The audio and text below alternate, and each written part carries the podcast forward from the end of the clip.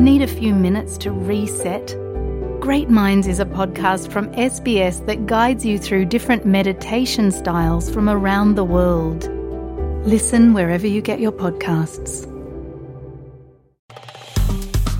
אתם עם SBS בעברית. לעוד סיפורים מעניינים, כנסו ל-sbs.com.au. שלום ליואל הרצוג, מז'נבה אשר בשוויץ. שלום. תודה שאתה מצטרף אלינו הבוקר. אתה מגיע ממשפחה מאוד ידועה. אה, חוץ מזה שאחיך הוא נשיא מדינת ישראל, כמובן, אולי ככה בקצרה נשמח להתחיל בהיסטוריה המשפחתית המאוד מעניינת שלך. למשל, הסבא שלך, הרב יצחק אייזק הלוי הרצוג, לא היה רק רב, הוא גם אה, למד מתמטיקה ושפות קלאסיות ושמיות ועוד. החיבור הגדול שלו זה היה דוקטורט שהוא עשה בסורבון ובאוניברסיטי אוף לונדון על uh, התכלת, והוא גילה את החילזון שממנו עשו את התכלת בתקופות העתיקות, ושאחרי כן, בגלל uh, איסור של הרומאים, uh, הידע איך עושים את זה הלך לאיבוד. וזה דבר שחיברנו, ועכשיו חיברנו גם uh, במוסד הרב קוק מהדורה חדשה של כל הכתבים שלו, שכוללים גם uh, הצעת חוקה במדינת ישראל, שתואמת להלכה ולדמוקרטיה הישראלית. אנחנו שומעים ומדברים הרבה על הסברה, ואביך, חיים הרצוג, היה שגריר בישראל באו"ם. הוא נכנס להיסטוריה באקט מחאתי אחד בולט בעצרת האו"ם ב-1975. תוכל לספר לנו על זה? כן, בזמנו אה, הייתה החלטה שישראל היא, אה, שציונות היא גזענות, וצריך היה לעמוד בפרץ בשביל אה, לבטל את אותה החלטה. אז כמובן, אה, בשעה שההחלטה אה, הוצגה, הוא התנגד לה ועשה את אותו נאום שבו הוא קרא את זה.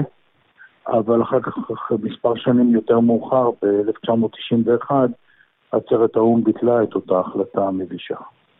לצערי, היום אנחנו עדיין רואים אנשים שחוזרים עם אותם ארגומנטים, עם אותם שטויות, אה, אה, כאילו ששכחו את ה-45 שנה שעברו מאז. הדוד שלך, למשל, יעקב הרצוג, נפטר בגיל צעיר, וכנראה זו הסיבה שהוא יחסית פחות ידוע. ב-1961 יעקב היה אז השגריר הישראלי של קנדה, ואפשר למצוא באינטרנט את הוויכוח המרתק שלו עם ההיסטוריון ארנולד טוינבי. אני לא חושב שרוב המאזינים שלנו שמעו על זה. מה בדיוק הלך שם?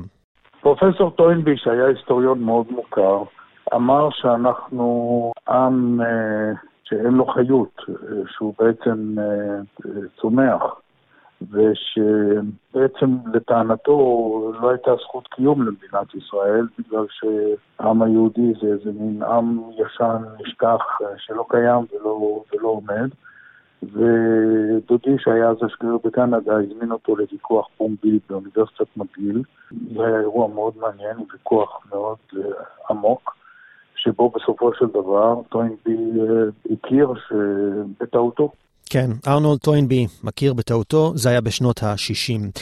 מעבר חד מהיסטוריה להווה, גם אתה עוסק בהסברה בשוויץ ובעולם.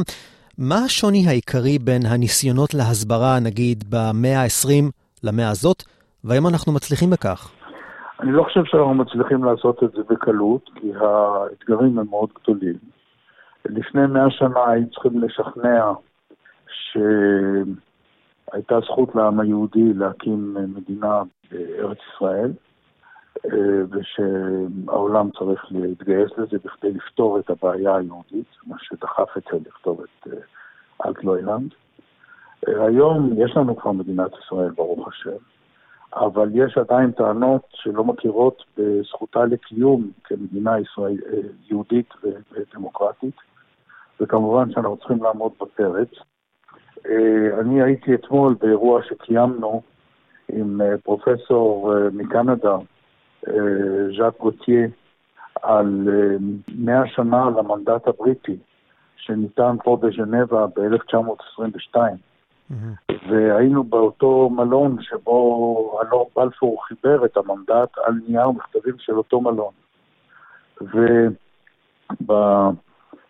זה מאוד מאוד מעניין, כי מבחינת משפט בינלאומי, זו הזכות האמיתית שניתנה על ידי המעצמות של אז לעם היהודי להקים את מדינת ישראל בארצו, ובעצם יש לנו זכות על כל uh, השטח מהירדן לים, uh, לפי אותו מסמך, uh, שהוא עדיין תקף בחוק הבינלאומי.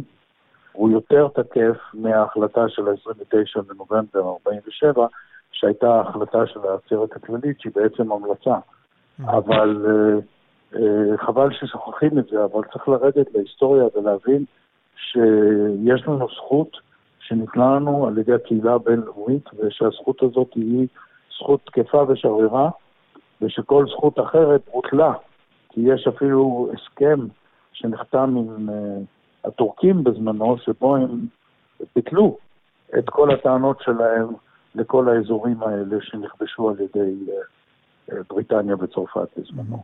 אני מדבר על כל המזרח התיכון בעצם. תשמע, אתה מדבר פה על דברים שהם באמת אמיתיים והיסטוריים, ועושה רושם שהדור הצעיר, הדור החדש, נכשל, והוא לא מכיר את ההיסטוריה שלו. איך אתה מסביר את זה? לא, לא מכיר את ההיסטוריה, לא נובר בהיסטוריה, וזה אצלנו לא יותר, לא טוב ולא פחות טוב מבמקומות אחרים, כי הדור הצעיר היום, עם כל האינטרנט והפייסבוק וטוויטר ומה שאתה רק רוצה, הם עסוקים בדברים אחרים. אה, כשאנחנו היינו צעירים לא היו הדברים האלה, אפילו לא הייתה טלוויזיה, אז היינו קוראים ספרים. ולמדנו, אז אני לא, אני מניח שהם כן לומדים דברים מסוימים, אבל באופן כללי, אה, נבירה בהיסטוריה וידיעת ההיסטוריה, מאוד אה, חבל שהיא לא ידועה, כי אלו הארגומנטים האמיתיים לקיום שלנו. היום צעירים שמגיעים לאוניברסיטאות, באמריקה, כנראה גם, גם פה באירופה, מתחיל להיות אפילו פה בז'נבה, באוניברסיטאות מסוימות, הם נתקלים בהתקפות של BDS והתקפות של תומכי פלסטין וכדומה וכדומה וכדומה, ואין להם את הכלים האינטלקטואליים מבחינת ידע של אה, הגנה על עצמם ולענות ולהתווכח. כשאנחנו היינו צעירים זה מה שעשינו, אבל... הצעירים זה קצת יותר קשה. אתה חושב שזה נובע מחוסר רצון, אדישות או אפילו פחד מסוים? לא, היום ההתקפות הן מאוד מאוד חזקות. לא היה דבר כזה לפני 10, 15, 20 שנה. ההתקפות הן מאוד אגרסיביות, ויש אה, טענות מאוד אגרסיביות, אה, וזה נובע מארגונים, ואנחנו כנראה לא הכנו אותם, כי לא חשבנו שזה הדבר הכי חשוב. לדוגמה, אנחנו במנהיגות ישראלית בתפוצות חושבים שצריך להכין עזרים לעזור לישראלים בתפוצות. אה, גם, אה, אה, אנחנו קוראים לפרויקט הזה דורות, גם להכיר ולשפר את העברית הצברית, שידברו כמונו, וגם להכיר את האזרחות, את ההיסטוריה, את המבנה של מדינת ישראל, את ההיסטוריה של מדינת ישראל, את הארגומנטים, בכדי שהם יהיו מוכנים ויהיו להם את הכלים אה, להתווכח, לענות, אה, להגן, ושהם ירגישו גם גאווה בהיסטוריה שלנו ובמורשת שלנו, ולא רק אה, לשמוע את כל השטויות ש... שמנסים להעריף עליהם המתנגדים אלינו. יצא לך להגיע לכנס של הישראלים בתפוצות שהתקיים בברלין?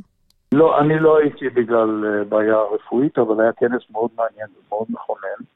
אני עקבתי אה, דרך הרשתות, אבל היה מאוד מעניין בכדי לראות אה, באיזה צורה אנחנו יכולים להתגייס גם בנושאים של אנטישמיות, גם בנושאים של הגנת אה, מדינת ישראל, ואיך אנחנו יכולים למצוא את המכנה המשותף, לאגד ולתת מענה לדור השני והשלישי של ישראלים בתפוצות. הכמות היא גדולה, יש כמיליון ישראלים בתפוצות, בכל התפוצות, וצריך לתת להם את העזרים ולשמור את הקשר.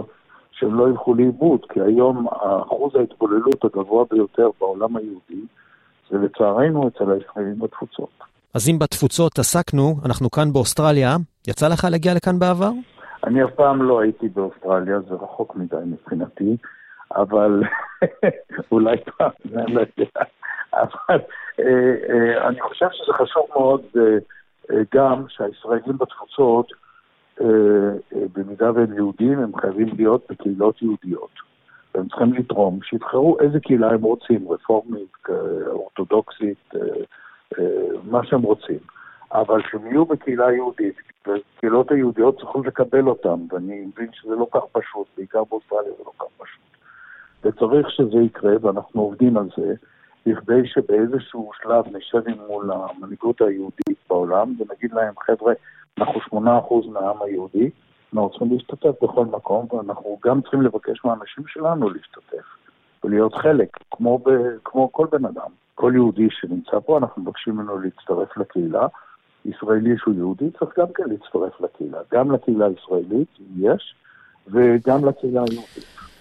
יואל הרצוג, נשיא ההתאחדות של שווייץ וישראל, ופעיל למען ההסברה הישראלית בתפוצות, תודה רבה על השיחה. תודה רבה. רוצים לשמוע עוד סיפורים? האזינו דרך האפל פודקאסט, גוגל פודקאסט, ספוטיפיי, או בכל מקום אחר בו ניתן להאזין לפודקאסטים.